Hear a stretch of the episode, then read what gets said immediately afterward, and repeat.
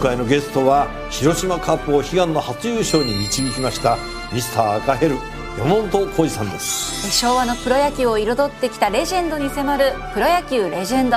火曜夜10時。5月13日木曜日今日の天気は雨のち曇り。日本放送飯田浩二の OK 工事アップ朝6時を過ぎました。おはようございます。日本放送アナウンサーの飯田浩二です。おはようございます。日本放送アナウンサーの新業一華です。日本放送飯田浩二の OK 工事アップ。この後8時まで生放送です。もう今日はね玄関開けると日が昇る前からしとしとと雨が降っているなと。これ夕方ぐらいまで続きますか？そうですね。今日は一日雨になりそうでして特に南部では雨が降ったり止んだり繰り返しそうですね。で沿岸部では雨足が強まることもありそうですのでそのね雨の降り方の変化にもお気をつけください。ちょっと丈夫な傘を持ってった方が良さそうだという感じになります。はい、さあ、あのー、まあ、昨日はね、えー、曇りながらお天気持ってまして、で、まあ、私、番組が終わった後に、まあ、残務を片付けつつですね、で、えー、国会だとかその辺にこう取材に行ってたんですけれども、で、まあ、あの、合間の時間でちらちらとこう、スマホを見ていてですね、で、トレンドワードなんてのを見てたら、油壺マリンパークって入ってて、おお、なんだと思ってですね。油壺マリンパークというとですね、私、小学校、まあ、小学校から、あの、実は、えー、横須賀に越してですね、えー、小学校入学と同時に、で、えー、その小学校の秋の遠足、今どうなんですかね？あの、僕の通ってた横須賀市立大矢部小というところはですね、まあ、というか横須賀の小学校みんなそうだったと思うんですけど、秋と、春と秋に両方遠足があったのよ。で、春の遠足は歩いて行けるところで、えー、ちょっと遠くへ出るみたいな、校外学習みたいな遠足で、うんはい、で、秋の遠足はちゃんとあのバスを仕立ててですね、で、ちょっと遠くへ行く遠足っていう感じの、こう、振り分けができてたんですけど、で、その、初めて、えー、みんなでバスに乗っていく秋の遠足の行き先がですね、油壺マリンパークだったんですねうん。で、それだけじゃなくって、やっぱあの、ね、えー、近所と言ったらあれなんですけど、はい、近所と言いながら、その、お車でですね、親父が車を運転して、うんうん、で、まあ、あの、30分ぐらい、30分もいかないかな、2、30分で着くという、ちょっとした観光地だったので、はい、結構よく行っていたわけですよ。ね。でね。で、その油壺マリンパークがですね、なんでトレンドワードに載っていたかというと、うん、えー、閉館へと、53年の歴史に巻くというですね、えー、知ってます？油壺私行ったことありますよ。マジっすか？大学生の時に行きましたよ。よく行ったね。よく行ったねとか言ったら研究校に失礼なんだけど。あ、そう。はい、あの、大学時代、その、三浦について、その町おこしのことについて、あの、調べていて、まあ、研究していて。なんか特撮の町おこしみたいなんで調べたよね。そうなんです、そうなんです。ね、よく、そのね、三浦の地域っていうのは特撮のこう、撮影としてもこう、使われている部分もあったので。あの、磯の部分とかでそうなんですあの、馬の瀬戸門っていうのがね、結構有名だったりするんですけど、それで研究していて、三崎口駅降りて、バスに乗って、、うん、そのまあ研究する場所に向かってこうブーンって進んでいくんですけど途中、ま、岬巡りの世界だよ。そうです。で途中絶対そのマリンパーク通るじゃないですか。通りますね。行きたいな、ね、行きたいなでも今日はちょっと研究だもんなと思って通り過ぎてプライベートで改めて行ったんですよ。行った。はい。うんあそこねちょっとあのひなびた感じの雰囲気でさでもあの開館当時は東洋一と言われた大回遊水槽とか、はい、ね魚がこう目の前を泳いでいくとか、まあ、子供心には本当に興奮した覚えがあるんですけれども、ええ、ね。で、しかも鉄道ファンとしてはですね、あそこ実は、今研究校の終点、三崎口って駅ですけれども、三崎口駅は切り通しみたいになってて、あれその先伸びるようにできてて、えー、で、実はその計画が油壺終点っていうですね。そうだったんですかそうなのよ。あの三崎口駅のさ、先、あの階段上がっていくとロータリーがあってってあるじゃない、うんうんうん、ありますね。あれでもさ、ちょっと、あの、ホームから直接上がるんじゃなくて、左に折れてからちょっと上がるっていう。そう、そうなんですよ。そう、あの仕組みがまさにそうで、だからまっすぐ線路はそのまま行くつもりでいたっていう。そのために結構用地買収もしていたなんていうね、話もあったらしいんですけれども、なんというかね、見果てぬ夢というかね、えー、一大観光地としてリゾート地として開発するその中心でもあったというね。そうですよね、歴史に翻弄された部分があります。あそこにこうあそこからそのなんでしょう沈む夕日を眺めたのが本当に思い出で。そうね相模湾の方がね、うん、一望できるからねあそこはね。ですよね、えー、いや鉄道会社がですね作るあの施設っていうのがこうどんどんこう閉まっていくっていうのは非常に寂しいものがあって、うん、えー、かつて南海の岬公園というものが2020年去年の3月に事業撤退というのがありましたしまあ他にもですね今だから残ってるのはうん平平パーぐらいかなと。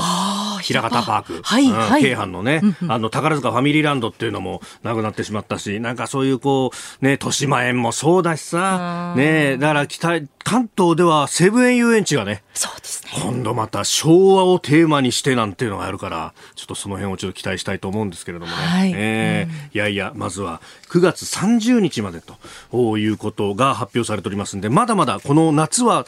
コロナがなければ楽しめるかなとね、えー、いう感じでもあります。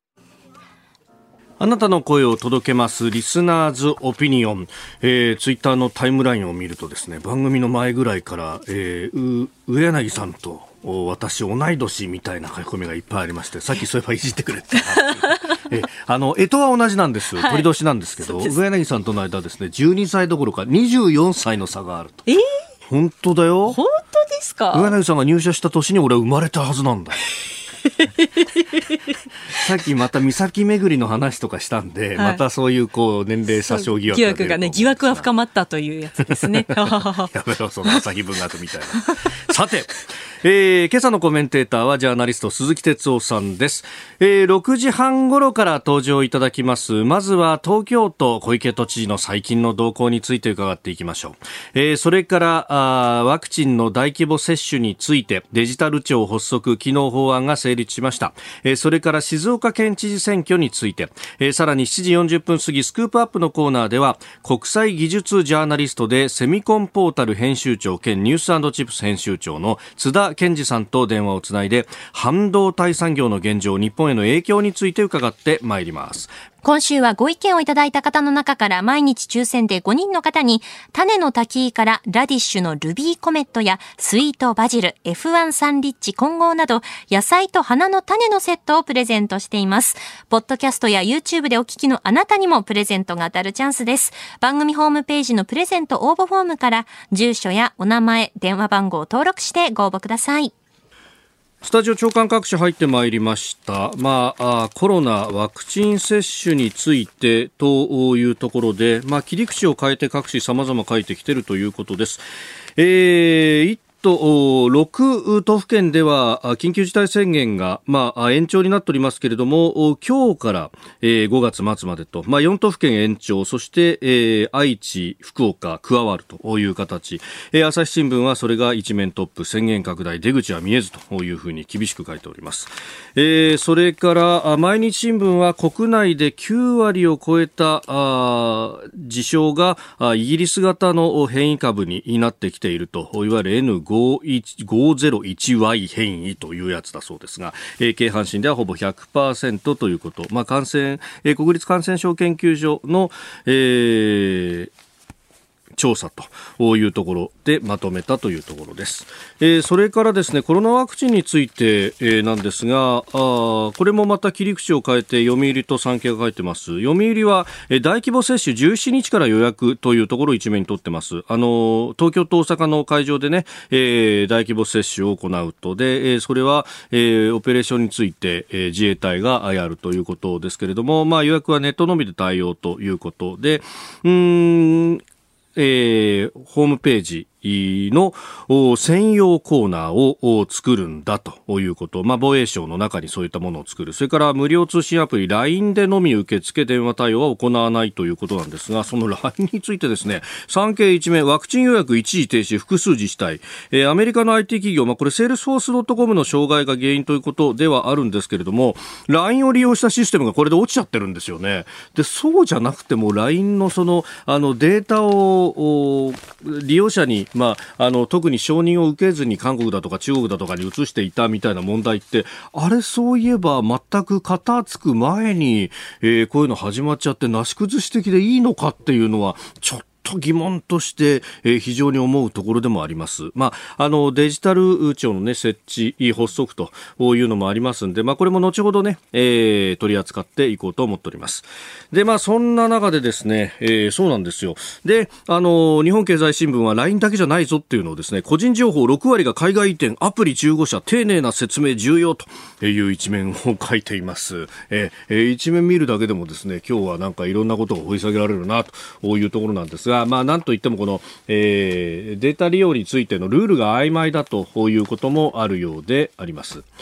でそんな中、ちょっと気になるのはですね WHO 世界保健機関であります。あのこのコロナ対応についての報告書が今ですねまとめられているというところなんですが、えー、その中でですねこれはあの産経の国際面で結構大きく書いてますが、えー、コロナ拡大 WHO 中国人批判消えるという、えー、独立調査委員会の最終報告書が公表されたんですが、えー、この中で、まあ、対応の遅れ、えー、WHO だとか先進国などの対応の遅れが原因で感染拡大を防げなかったという見方を示したと。で、えー、去年1月にはですね、あのー、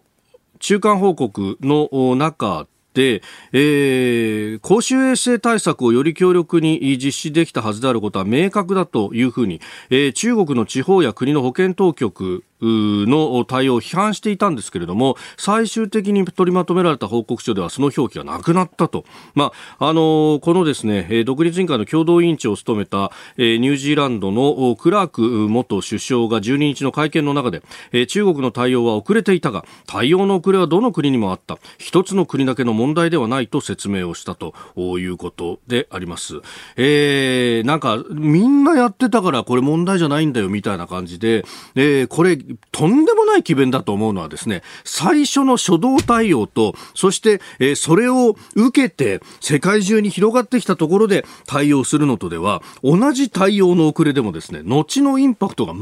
全く違うと。なんならば自分の国の中での問題と、一番最初の初動は、それが全世界に広がるという意味で、全く違う意味を持つというのにもかかわらず、そこの部分が、えー、掘り下げられていないというのは、まあ、こういうことがあると、やはり WHO は点々点ということにもなってしまうと。まあ、その上ですね、ニュージーランドという国も、ね、えー、これ、それこそ今週、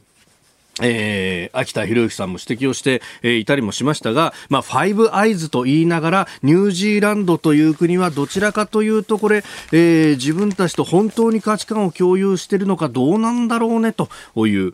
このところは疑いの目で見られたりとか、あるいは、えー、ね、えー、今週火曜にご出演された奥山正史さんが、えー、役をした、あの、静かなる侵略というね、えー、本の中では、まあ、ニュージーランド相当こう、侵食されているぞみたいな、えー、話が出てくるということも考えるとですね、まあ、やっぱり WHO は点々点というところは、えー、思っといた方が良さそうだと、えー、以上ここが気になるでした。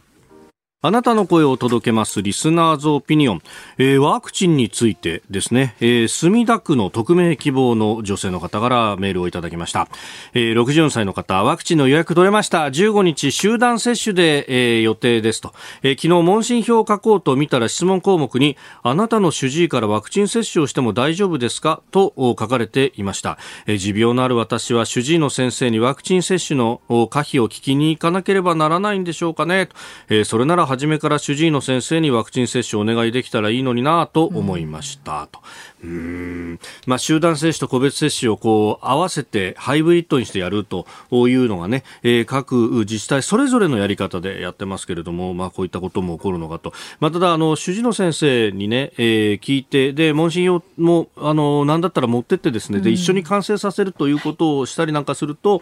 実際に接種を受けに行った時に非常にスムーズですよというのはあの東京都医師会の、ね、先生にお話伺っていると非常に言う言うところでもありますし自分を持ってる方はまずあの主治医の先生にかかりつけの先生に相談、うするっていうのは大事ですよ、はい、というのはあおっしゃってましたんで、まあ、あのその辺をね、えー、使いながらちょっとうまくやっていきましょう。またあの接種しましたよってどんな様子だったかっていうのもね、えー、ぜひ聞かせてください、えー、メールありがとうございます、えー、引き続きお待ちしておりますここが気になるプラス。この時間から、えー、コメンテーターの方々にご登場いただきます。えー、今朝はジャーナリスト鈴木哲夫さんです。おはようございます。はい、おはようございます。よろしくお願いします。お願いします。さあ、まずはですね、はい、えー、東京都、まあ、新型コロナ緊急事態宣言は31日まで延長になりました。で、一方で小池さんの小動き等々というところを、解説いただまあ、あのいろいろ取材してますけども、はい、あのなかなかわからない、あの、というか、まあ、あの、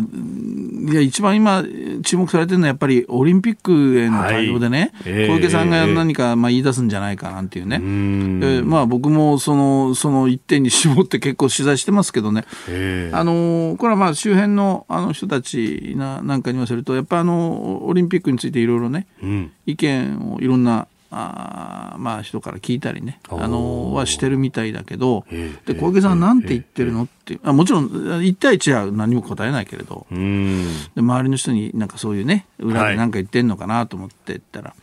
い、何にも言わないって。ああ何も言わない、うん、まあ意見を聞くんですよみんなの意見をね、えーえー、自分はから何も言わない。言わない。うんそう、うん、ってあの多分そういう雰囲気だと思うんだけど、はいでもこれってね、まあ、ずっとな長く、まあ、取材ずっと小池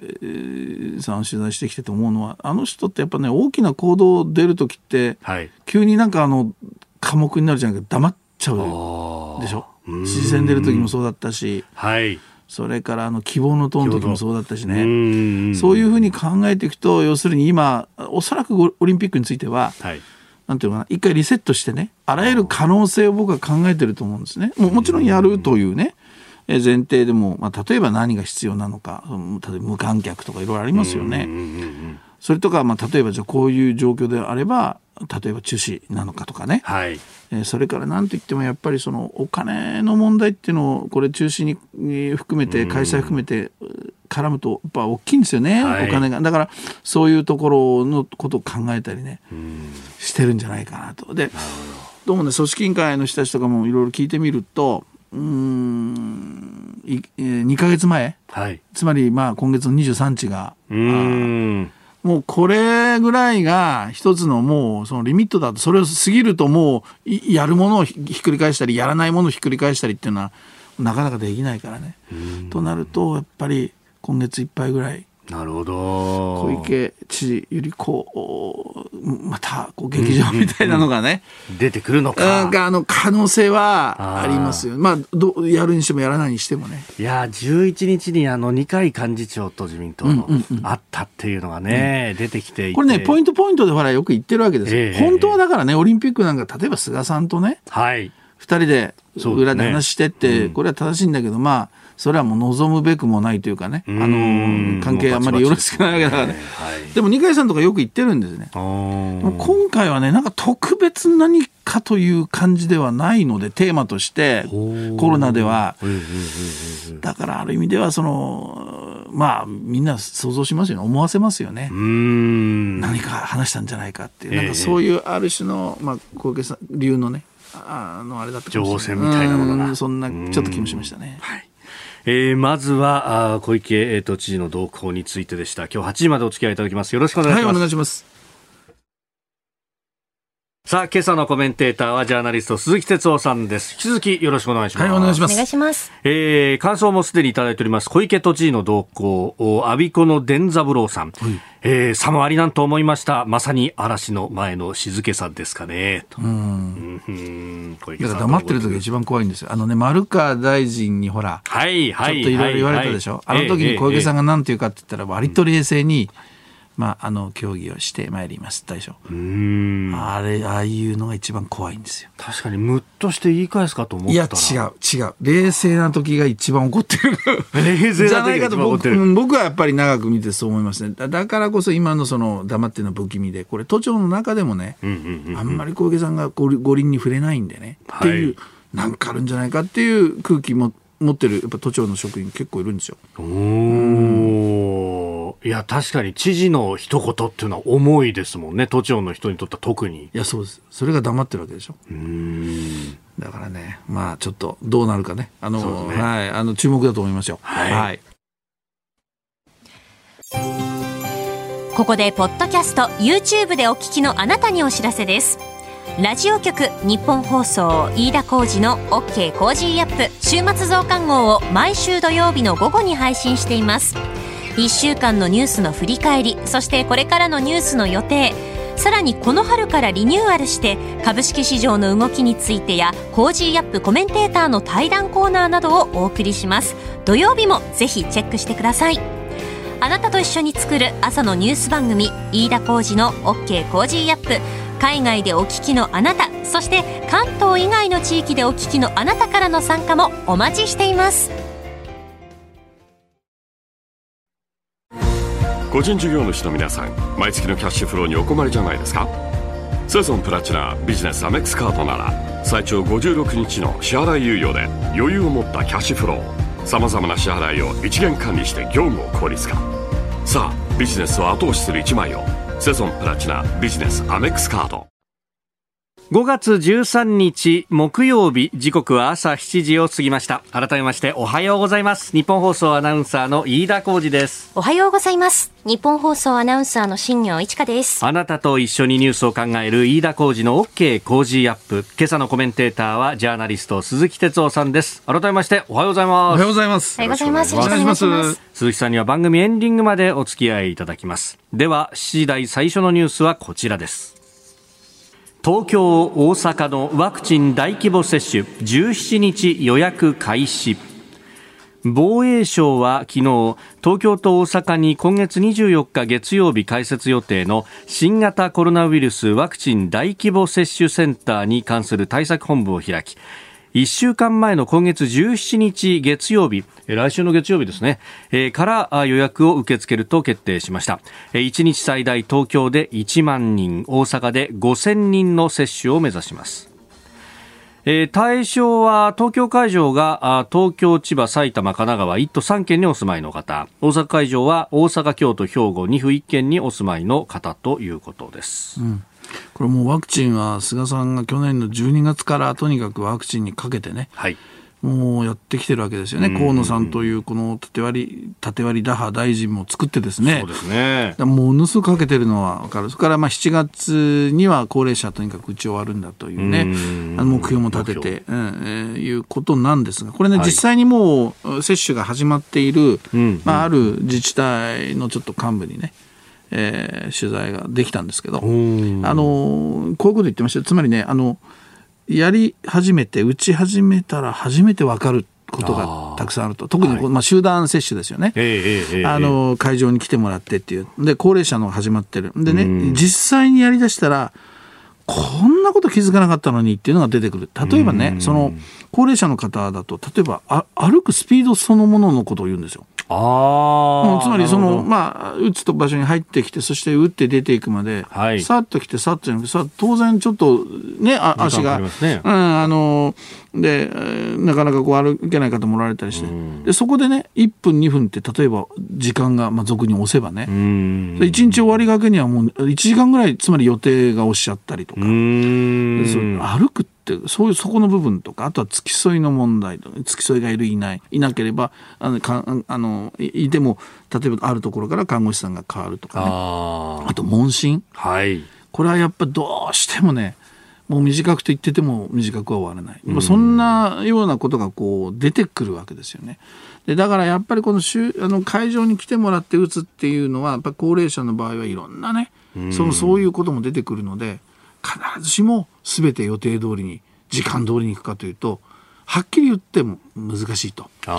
それでまあその彼が言ってたのは僕はなるほどなと思ったんだけどやっぱり高齢者の接種はね、はいうん、そのできればやっぱ地地域で打てる体制。つまり自分の生活の範囲の中で打てる。例えばかかりつけ医とか,、はい、これあのアメリカなんかやって、まあ、日本では無理かなと思うんだけど例えば薬局で薬剤師さんが打つとか。それから逆にその打つ人が高齢者施設に行って、はい、こっちから行ってその生活の中で打っていく分にはこれ時間通りできるんですよね。つまり高齢者の接種っていうのはでできる限りね自治体が工夫して、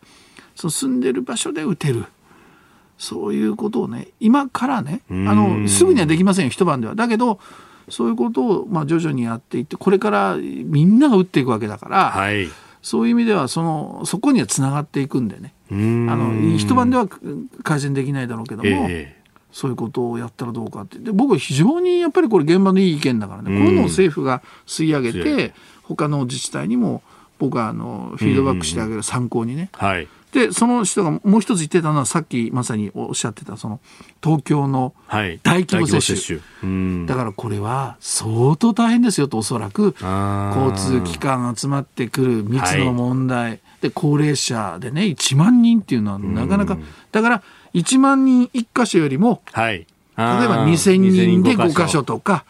それできるかどうか別としてもね、はいできるだけその地域や住んでる生活のところに落とし込んでワクチン接種っていうのをやっていくようにシフトしていった方がいいんじゃないか。僕はもう非常にこういい現場ならではのねあの話聞けたなと思ったんですその辺ちょっと政府も考えてほしいなと思いますね。うん。まあ、特にこれからそのね、えー、現役世代とかになってくると、うん、まあ、そこは時間は読めるかもしれないけれども、うん、今度は、えー、人をどうするとか流れの問題とかっていうことにもなってきますもんね。うん、そうです。だからまあ変な話職場でも打てるし例えばでしょ、はい、えー、えー、だからとにかくできる限り生活の中でどこで打てるかっていうね、うん、あの一気にやるにはこう集団で集めてばっていうのもありなんだけど、はい、その辺はもう考えてやっぱ言って変えていってほしいですよね。おはようニュースネットワーク。東京有楽町日本放送キーステーションに全国のラジオ局21局を結んでお届けいたします。おはようございます。日本放送アナウンサーの飯田浩二です。今朝のコメンテーターはジャーナリストの鈴木哲夫さん。取り上げるニュースはこちらですデジタル庁9月に発足行政オンライン化促進へ、えー、本日デジタル改革の法案が成立をし長年の懸案でありました我が国のデジタル化にとって大きな歩みになると思っております。マイナンバーカードの普及率は4割であります。保険証や免許証とも一体化を進めます。誰もがデジタル化の恩恵を受けることのできるそうした社会を作っていきたい。このように思います。えー、お聞きいただきましたのは昨日総理官邸で記者団に対して、えー、話した菅総理大臣でした、えー、昨日参議院の本会議でデジタル改革関連法が採決され自民公明両党などの賛成多数で可決成立しました、えー、デジタル庁は9月1日に発足となります。まあ、関連する6つの法律が成立をしたそうですね。ということであります、まあ、あの菅政権のなんていうのかな、まあ、一丁目一番地と言ってもいいかもしれませんよね、これ。はい。あの菅さんが掲げた中で。で、まあ、そもそもですけど、まあ、ちょっと一言言うとね、うんうんうん。これだから去年 9, 9月かな？あの、はい、政権ができて、えー、えー、まあ半年とは言わないがもうちょっとぐらいでもう成立でしょ、うん、そうですね。確かに、うん、飯田さんさ、うん、やればできますね。いや、なんで、これもぐだぐだじゃなくて。ましたよね。ね、本当にやろう、改革やろうと思って、法案作る、はい、成立させようと思ったら、本気でやれやれるっていう。確かに半年ですもんね。でしょ？僕特措法の時も思ったんですよ。ああ新型コロナそうそうそうそう、はい、これもだって本当は菅さんはこれ、コロナ落ち着いてからやるなんて言ってたのが、そうですね、去年の12月ぐらいにやっぱりほらもうすごく増えて、はい、ええこれやっぱり特措法さんなきゃいけないってなったらやるって言ってはい国会が始まって通常国会がもう他よりも先にまずそれやろうって言って。え何ヶ月でできました？つまりうんあれ1か月もなかったんじゃないかぐらいのね。このあのデデデジタル庁の本質の話とはちょっとおいね、えー、あの、えー、別に最初に言うと、やればできますねっていうことをまず、本当ですね、これ皆さん肝に銘じてほしい。あの、で、永田町国会、ね、霞が関、えー、国民のためにやるべきことはもうすぐやれるじゃないかということです。で、さあ、それでそのデジタル庁の中身なんですけど、はい。まあ、いろいろ、あのありますけど、これ一体何の目的かっていうとこだと思うんですね。で、細かいところで、まあ、例えば、これデジタルっていうとどうしてもあの僕らみたいなちょっと年取ってる人間はいわゆる個人情報の部分とかものすごく気になるわけですよね。はいで、この辺が、例えば、ここの審議の中で、あの、野党から、まあ、例えば立憲から、えー、あこの辺の取り扱いを、もう少しちゃんとやるべきじゃないかっていう修正案みたいに出たけど、まあ、こういうのは反映されてないんですね。だから、その辺の、いわゆる強い権力を持って、その、個人情報に介入してくるんじゃないかっていうね、その辺のやっぱりちょっと怖さっていうのは、ある。だからこれはやっぱりあのデジタル庁自身をそのまあ運営していくにあたってね、うん、やっぱりこの辺はしっかりあの運営する人間自身が、まあ、はい、これ首相の総理の権限みたいになってきますけどその辺のちょっと意識をしっかりしてほしいってもちろんありますよね。はい。でただ僕デジタル庁っていうのはその一体何のためにっていうそこがねもっと僕は説明してほしい、はい、以前もあの飯田さんとここで話させてもらったけどもあの河野大臣がね、はい、あの非常に実は分かりやすいこのデジタル社会のことをこうイメージして説明してくれたんですね、僕話をして。で菅さんからなかなかこうまたこうちょっと通り一遍のというか、あの用意された文章でデジタル化によってどうのこうのって、ね、さっき音声聞こえましたけど、はいえー、そうですね、河野さんはね、うん、ちょっと違う表現をするんですよ。でそれ何かってねあの例えばデジタルっていうと非常にこう無機質で、うん、まあなんとなくこう冷たい感じっていうかねするんだけど、はい、河野さんはねいやデジタル社会って実はぬくもりなんだってわけですよ。それでえぬくもり？って。まずそこからこう意外でふっと僕なんか食いついたんだけど何が言いたいかって、はい、彼は要するに少子高齢化の中で、もう要するに今までは当たり前に人がやっていた仕事をそこ人手がなくなっていくわけですよね。で人手が足りないどうしようどうしよう人の仕事がなくなっていく。でそこにデジタル化があるんですと、デジタル社会があるんですと、はい、つまり AI やいろんなものを使ってね今まで人がやっていたまあそんな難しいことじゃないけれどそういうものをつまり AI やデジタルこれがそこをまあやるんだと、そこで稼げるじゃないですかと人手が、はい、じゃあそのそこで稼げた人手を本当に心を持ってやらなきゃいけない仕事やそういうところにその人たちが回る。少子高齢化の中でうまくデジタル社会になっていくことによって、はい、えー、本当にぬくもりのあるねその仕事をそのぬくもりのあるまあ人がやることによってぬくもりのある社会ができるんじゃないかと。少子高齢化対策とぬくもりなんだみたいなことを言うんでね。で僕は結構ストンと落ちてそういう考え方あるなという、まあ、納得するわけですよね、まあ、今だと事務作業とかに忙殺されて子どもの面倒あんまりねちゃんと見らんなくなってる学校の先生とかが助かるかもしれないし、うん、そういうことなんですよ。だから少子高齢化で人口が減っていく中であのいわゆるデジタル社会っていうのはそのそこをうまく助けるためにあるんじゃないかと。いうような、まあ、説明をしてて。あ僕はこう非常にうまいだからあの菅さんがそういうこと言ってほしいなと思うんだけども。確かにそうですよね、うん、なんかこうデジタル化とかって、あるいは AI とか、この先っていうと、なんか仕事がどんどん奪われるんじゃないかみたいなふうに、まあ、諸外国なんかで言う人もいますが、そうなんですよ、そうじゃない。逆なんですよね。だからそれは僕はあのさっきも最初に言いましたけどいわゆる個人情報の問題とかこの辺はやっぱりね相当これからもはい、見ていかなきゃいけないと思うんですよ。これは大事なんだけれどもでも一方でデジタル社会のこの理念っていうのはあそういうこともあるんだなっていうね。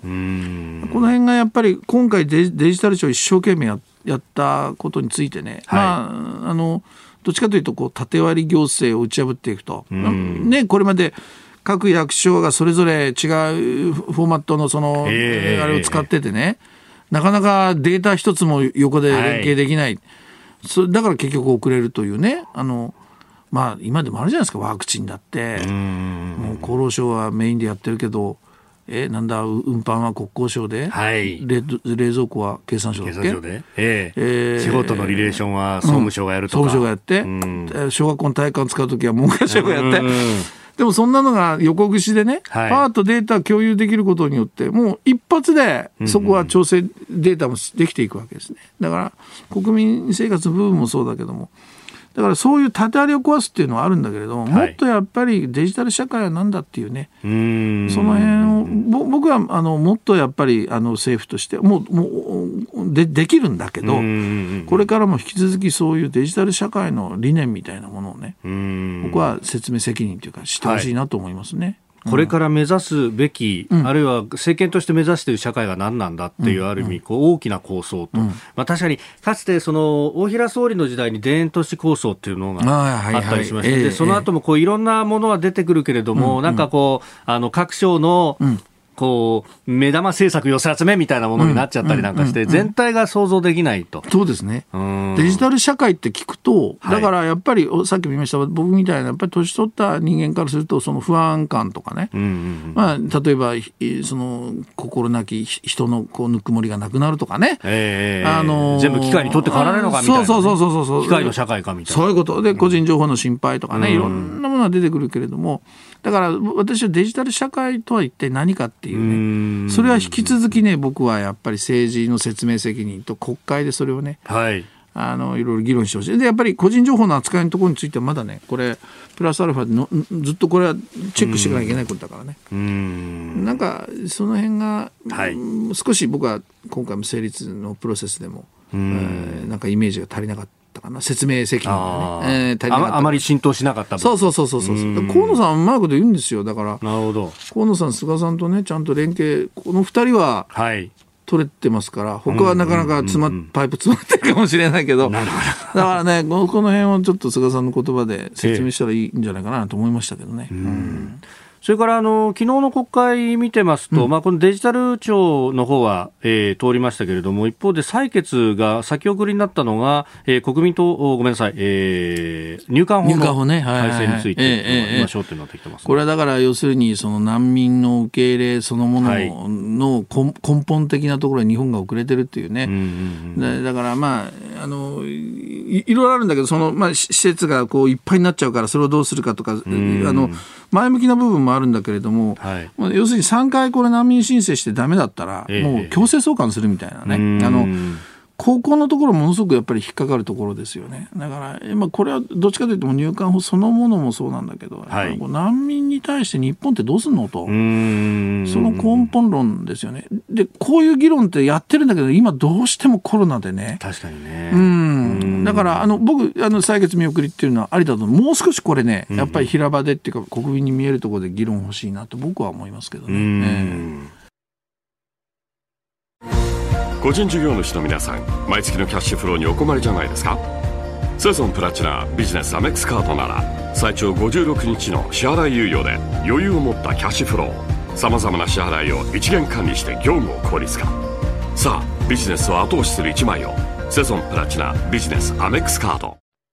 お送りしております OK 工事アップ。今朝のコメンテーターはジャーナリスト鈴木哲夫さんです。引き続きよろしくお願いします。はいお願いします。え続いて教えてニュースキーワードです静岡県知事選挙。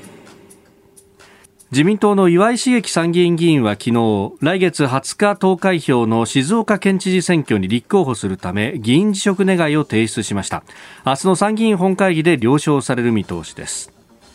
えー来月6月の3日告示、そして20日投開票の静岡県知事選挙。えー、現在のところ出馬表明されているのは、えー、沼津市の自営業石原義弘さん、えー、現職川勝平太さん、えー、そして、えー、今紹介がありました自民党の、えー、岩井茂樹元参院議員と。まあ、今のところ3人ということそうですね、あのここはもうなかなか自民党がね、はい、あの候補出せるのかどうかということで、えー、あのまあ、川勝さんはやっぱり実績もあるし、あの、はい、まあ、強いですからね、だからどうするんだって中で、まあ、岩井さんがということになりまして、これ、自民党本部の推薦もね、えー、えー、ということで、あれなんだけど、実はね、僕、岩井さんね、はいもう今から10年、えー、以上前に取材してるんですよ。うんうん、あそうなんですか。あのこの2010年に確かあの当選したんだけどその前に一回ねあの、はい、国選挑戦して落選してるんですね。あそうなんですその時にね取材してしに行ったらねあのポスターパッと見たらびっくりしたの、うん、保守っていう文字が書いてあるんですよ。へえ。ね、で若い若いのに保守と思ってもそこでまずちょっと気を引いたんだけど、それで取材したらね、彼の保守論っていうのはすごい、あの、面白かったのは、まあ、どっちかというと、その保守っていうのは、ほら、はい、あの、守る、変わらないっていう印象すごく強いんでしょうけど、保守っていうのはやっぱり少しずつ時代に合わせて改革していくのが保守なんですっていうね。おおと。でね彼が例に挙げてたのがね、はい、あの京都とかの老舗のね、うんあの例えばほらあの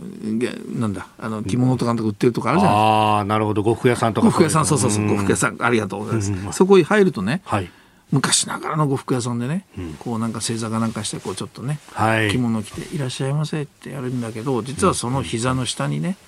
パソコンがあってねそこでカチャカチャと打ちながら要するに商売をする。つまり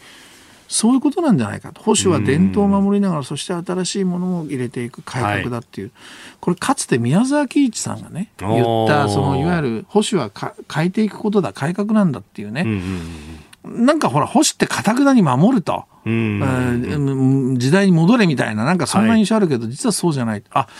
こういう若い人の保守論が自民党の主流にね、なればいいいいななんて思って当時ね僕あの G2 っていう講談社のね、あのノンフィクションの、ここにもね書いたんです。安倍晋三とか平沼武雄とかね、えー、前原誠司とかねみんなが言ってる保守論の一番最後にね、実はこの岩井さんの若いまあ当時名もなきですよ。えー、その彼の保守論をまあ、その時からの 実はあの取材、うん、そうなんですよ。だからそういう意味ではね新しい何かこう価値観を持ってねあの挑戦していくっていうのは非常にいいと思う。でただやっぱりこの現職川勝さん強いですからね。でやっぱ実績も残してる。で、はい。えー、だからその辺がもうまあがっぷり四つの政策論争になればいいと思いますけどね。うん。争点はリニアあたりになるんじゃないのか。まあもちろんコロナとかね、はい、ありますけれども、まあ、その辺でどういうふうなこう論争になるのかなっていう感じですけどね。うん。まあ、あの報道によれば、川勝さんはあリニア問題と新型コロナ対策、東京オリンピック・パラリンピックの成功に先進すると、まあ、その危機にある中、継続が大事だというふうにおっしゃってますんで、うんうん、まあ、この辺の、まあ、特にリニア問題とかっていうのは、うんうん、まあ、当然ながら争点にと。あえて争点化する、ね、選挙っていうのは先に争点作った方が勝ちなんですよね。だからその辺がやっぱり川上さん、あのささすがにっていう感じは、あのすでにもうリニアを口にしてるでしょ。ええー、そうですね。だから、まあそこに岩井さんがどういうふうにまあ挑むかという構図でしょうけどね。まあとにかくでも選挙がね、これ自民党がまた候補出さないでね、えー、えー、なんてんじゃなくて、やっぱりその県民に選択肢をちゃんとね、示して行われるっていう、これはね、政治をやってる側の責任だから、川勝さんがもちろんまた出るのもこれも責任だし、はい、やっぱり他の党なんかがちゃんと候補を出してっていうね、政治やってる人たちの責任じゃないですか、選択肢をちゃんと出すっていうのはね。そういう意味ではあの僕は選挙になってまあ良かったなというふうに思いますけどね。うんまあ、自民党としては、この先のまあ都議選であったりとか、あるいはその先に衆院選も含めて考えると、うん、まあ、ここの選挙っても大事になってますね。いや、大事ですよ。で、この前、ほら、3つの国政選挙負けてるでしょ？そうですね。だから、で、今回もほら、どっちかというと実質的に与野党の対決っていう感じになってるから、はい、この影響が、その、今、井田さんおっしゃったね、その先の選挙にも影響していく。だから自民党としても、どんな戦い方をするかっていうのは、これ、かなり勝負になってくると思いますね。うんお送りしております OK 工事アップ。お相手、私日本放送アナウンサー飯田浩二と新業一華がお送りしています。今朝のコメンテーターはジャーナリスト鈴木哲夫さんです。引き続きよろしくお願いします。はい、お願いします。続いて、ここだけニューススクープアップです。この時間最後のニュースをスクープアップ。自民党を今月中に半導体戦略推進議員連盟創設へ。自民党の甘利明税調会長は昨日党内に新たに半導体戦略推進議員連盟を発足させる考えを産経新聞のインタビューで明らかにしました。今月下旬に初会合を開き甘利氏が会長を務め安倍前総理と麻生副総理兼財務大臣が最高顧問に就任するとのことです。えー、今日の産経にはね、インタビューの詳しいところが載ってますが、まあ、甘利さん、この半導体戦略というもの、うん、まあ、かなりね、推してらっしゃるということですね。いや、あの、というか、もう、要するに、やっぱり政治的にですね、はい、動き出さなければもういけないところまで、まあ、実は来てるという、まあ、証明でもあるわけですよね。だから、あの、海外、まあ、ただアメリカなんかもっと、あの、危機感を持って、はい。まあ、からね、動いてましたから、まあ、日本もようやく動き出したと。はい、動かざるを得ない状況まで来てるってことですよね。で実際にその半導体の業界であるとかは、どうなのか、はい、まあ、半導体不足というものもこういろいろ報じられてますけれども、えー、そのあたりも詳しい国際技術ジャーナリストでセミコンポータル編集長兼、えー、ニュースチップス編集長の津田健二さんとお電話をつないでまいります。津田さんおはようございますおはようございます。津田です。朝早からありがとうございます。とんでもない。とんでもございません。よろしくお願いします。よろしくお願いします。さあ、まずですね、国際的なこの半導体産業の現状っていうのは今どうなってるんですか？えっとですね、これ、これはもう、ここ20年ぐらいずっとな、20年以上ずっとなんですが、ええ世界の半導体はずっと成長しっぱなしです。うん、成長し。これに対して日本は全く伸びて、全く停滞してるっていう、そういう状況です、国際的には。昔は良かったのにと。そうなんですか。えー、一時は良かったんですけど、えーえー、あの今はもう、ここ、もう本当に1995年から取ってみますと、もう真っ平らです、はい、日本は。で、世界は伸びてます、ずっと、ね、伸びてます。だから日本だけは今、取り残されてる状況ですね、あっちに行っちゃえば。はいこれ、半導体足らない、足らないって、なんか最近言われてますが、どうなんですか、日本企業でできるもんなんですか？えっと、日本企業でできる、今、日本企業で世界でと一緒に戦えるところはですね、3社しかないんですね、ルネサスと、キオクシアとソニー、ソニーの。この3社しかないんですけど、それぞれ、例えば記憶者さんは、ナンドフラッシュっていう、その吹き圧性メモ、あの、USB メモリに使われてるやつなんですけど、メモリなんですけど、あればあれしかやってやらない。でソニーさんは、ほとんどの、ほとんどがイメージセンサーって言いまして、カメラ、スマホの、スマホのカメラなんかに使うんですけども、そればっかり、それしかやらない。で、ルネサスさんだけは車用の半導体、全部、車用にはいろんな半導体が使われてますので、それ全部、ほとんどルネサスさんは一手に、えー、作れるという、そういう状況ですね。あじゃあ、はい、みんな分業化してるんですね、一言で半導体といっても。はい、だから日本の得意なところは、それ、この大手のうちの、特にキオクシアとソニーはかなりかなりのレベルまで来てるんですけども、それ、あまりにも単品ですよね、どちらもね。そういう状況ですね。なるほど、はい、これ海外のその流れとは違うんですか、こうやって海外もですね、はい、分業が多いんですけども、ええ、特に韓国とかと比べると、量があまりにも少なすぎるんですね、メモリーの量がものめちゃくちゃ多いんですよ、サムスンっていうのは。あ生産する量。がね、メモリだけでやってるような会社ですから。うん。それっていうのは、やっぱり技術開発にお金をつぎ込んだってことですか？技術開発というよりも設備投資にお金をつぎ込んだんですね、韓国は。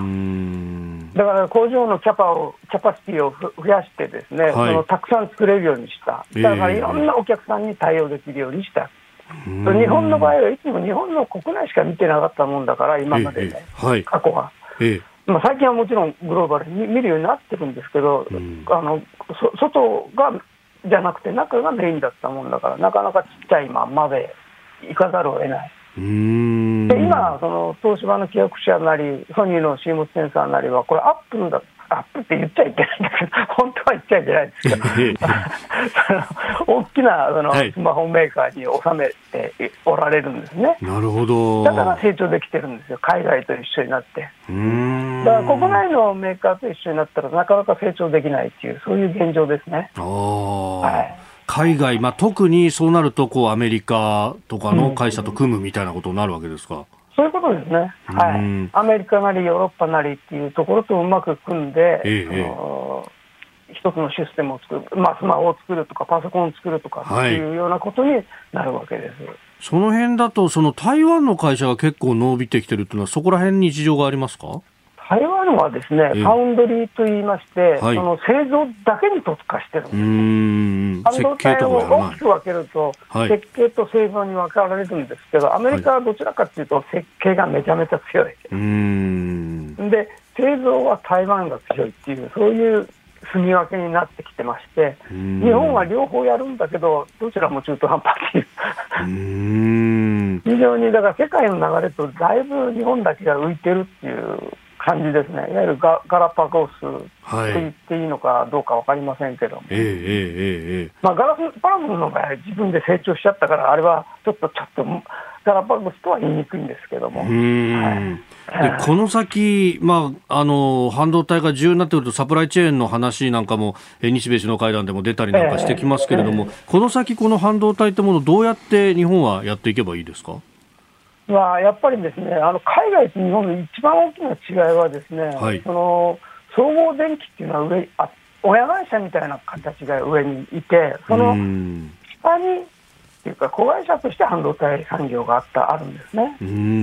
そうじゃなくて、アメリカもそうですけど、アメリカもヨーロッパも台湾もどこの国もそうですけど、みんな半導体だけ独立してるんですよ。まあ、サムスンはちょっと特殊ですけど、それ以外のすべての企業はみんな半導体だけ独立してるんですね。そうすると今、半導体が大きく変わったのは、昔はですね産業の米なんて言われて、はい、言われて、そしたら、その意識は多分あるんじゃないかなって気がするんですね。米だったら、今だに、だから米だったら輸入すればいいし、あるいは代わりにパンもあるし、パスタもあるし、えーえー、何でもあるじゃないですか。米じゃなくて、今、半導体はシステムの頭脳になってるんです。頭脳はい。すべてのものが頭で考える、そそのための骨格が半導体なんですね。骨格って、その頭脳が。はい、だから頭脳が切れちゃったら、全然動きは取れないじゃないですか。何でもそうですけど。ね、だから、一番日本の弱いところは頭脳が弱いですねっていうところになってます、えー、はっきり言って。これをこれをとにかく上げるためには、はい、みんながそれぞれが考えなきゃいけないんですね。今は東芝さんはその記憶シェアっていうところがこの吹き圧でメモリーを作ろうっていうんで一生懸命やってらっしゃるし、ソニーは CMOS センサーでそのできますよって一生懸命やってますけども、だそれプラス少しずつ広げていくだとか、なんかそういうようなことを、それぞれの会社は考えなきゃいけないんですね。うん。なるほど。私も、うん、昔ですね、アメリカが日本に抜かれて、はい、た時期あったんですよ、ええ、バブルの頃に。はい、その時は日本が51か2%ぐらいのマーケットシェアを取ったんですね、世界の。はい。その時代はにアメリカは負けちゃったから、じゃあどうして勝ってきた、まだ今のように復活できたかって言ったら、それぞれの会社がそれぞれ自分の得意なところは何だろうかということを考えながらですね、はい、そしてその世界のトレンドはどういうふうに今動いてるんだということと2つ合わせながら、うん、じゃあうちの会社はこれが強いからこっちをもっともっと強くしていこうというようなことで復活した会社がたくさんいます。ミッテルもそうですし、はい、その TI もそうですし、そのあるいは突然生まれてきたコアルコムっていう会社なんかは、この今、スマホの、スマホの頭脳を抑えてる会社です、だから、そういう自分で自分の得意なところなんだろうかって一生懸命やって、で、やあの発展してきたところ、復活したところが多いんですね。だから、日本が自分でやりたいと思っても、全部親会社のそのに抑え株主とかですね、人事権も持ってますから、はい、変なことやっちゃうと首飛ばされちゃうわけなるほど、そうすると無難なものになっていかざるを得ないと。今まで日本が半導体復活させようとして失敗したのは、みんなそこにありますね。あなるほど。だだから、例えばですね、はい、ヨーロッパなんか特にそうなんですけど、ユーティリオンという会社は今、うん世界のトップ 10, 10, 10位か11位ぐらいの会社なんですけど、ここはですね、えーシーメンスっていう会社から独立したんですよ。ああ、なるほど。で、親会社の株は今ゼロですから。うん。完全な独立ですね。そのぐらいの腹のくくり方しないとダメなんだということなんですね。そういうことです。そういうことです。そうじゃないとですね、はい、やっぱり IT はスピード速いですから、それについていかないといけない。なるほど。わ、うん、かりました。津田さん、朝早くからどうもありがとうございました。いやいやどうも。またよろしくお願いします。いろいろ教えてください。ありがとうございました。えー、津田健二さんにお話を伺いました。いや、腹くくらなきゃっていうのは重いですね。だけど20年ですってよ。これやっぱなんだ、日本政政府のね、半導体やっぱり政策っていうのかな。戦略、そこもちょっと遅れてるのかもしれませんね。うんえー、今日のスクープアップ半導体戦略今後日本はというあたりも含めて、えー、考えました。えー、このコーナー含めてラジコタイムフリーポッドキャスト YouTube でも配信してまいります。詳しくは番組ホームページご覧ください。ポッドキャスト YouTube でお聞きいただきましてありがとうございました。あなたと一緒に作る朝のニュース番組飯田浩司の OK コージーアップ。東京有楽町のニッポン放送で月曜日から金曜日朝6時から8時まで生放送でお送りしています。番組では公式 Twitter でも最新情報を配信中。スタジオで撮影した写真などもアップしています。コメンテーターのラインナップ放送した内容の書き起こしインスタグラムや飯田浩二アナウンサーのポッドキャストなど詳しくは番組ホームページでチェックしてください。そしてもう一つ飯田浩二アナウンサーが「夕刊富士」で毎週火曜日に連載中。飯田浩二の「そこまで言うか」こちらもぜひチェックしてください。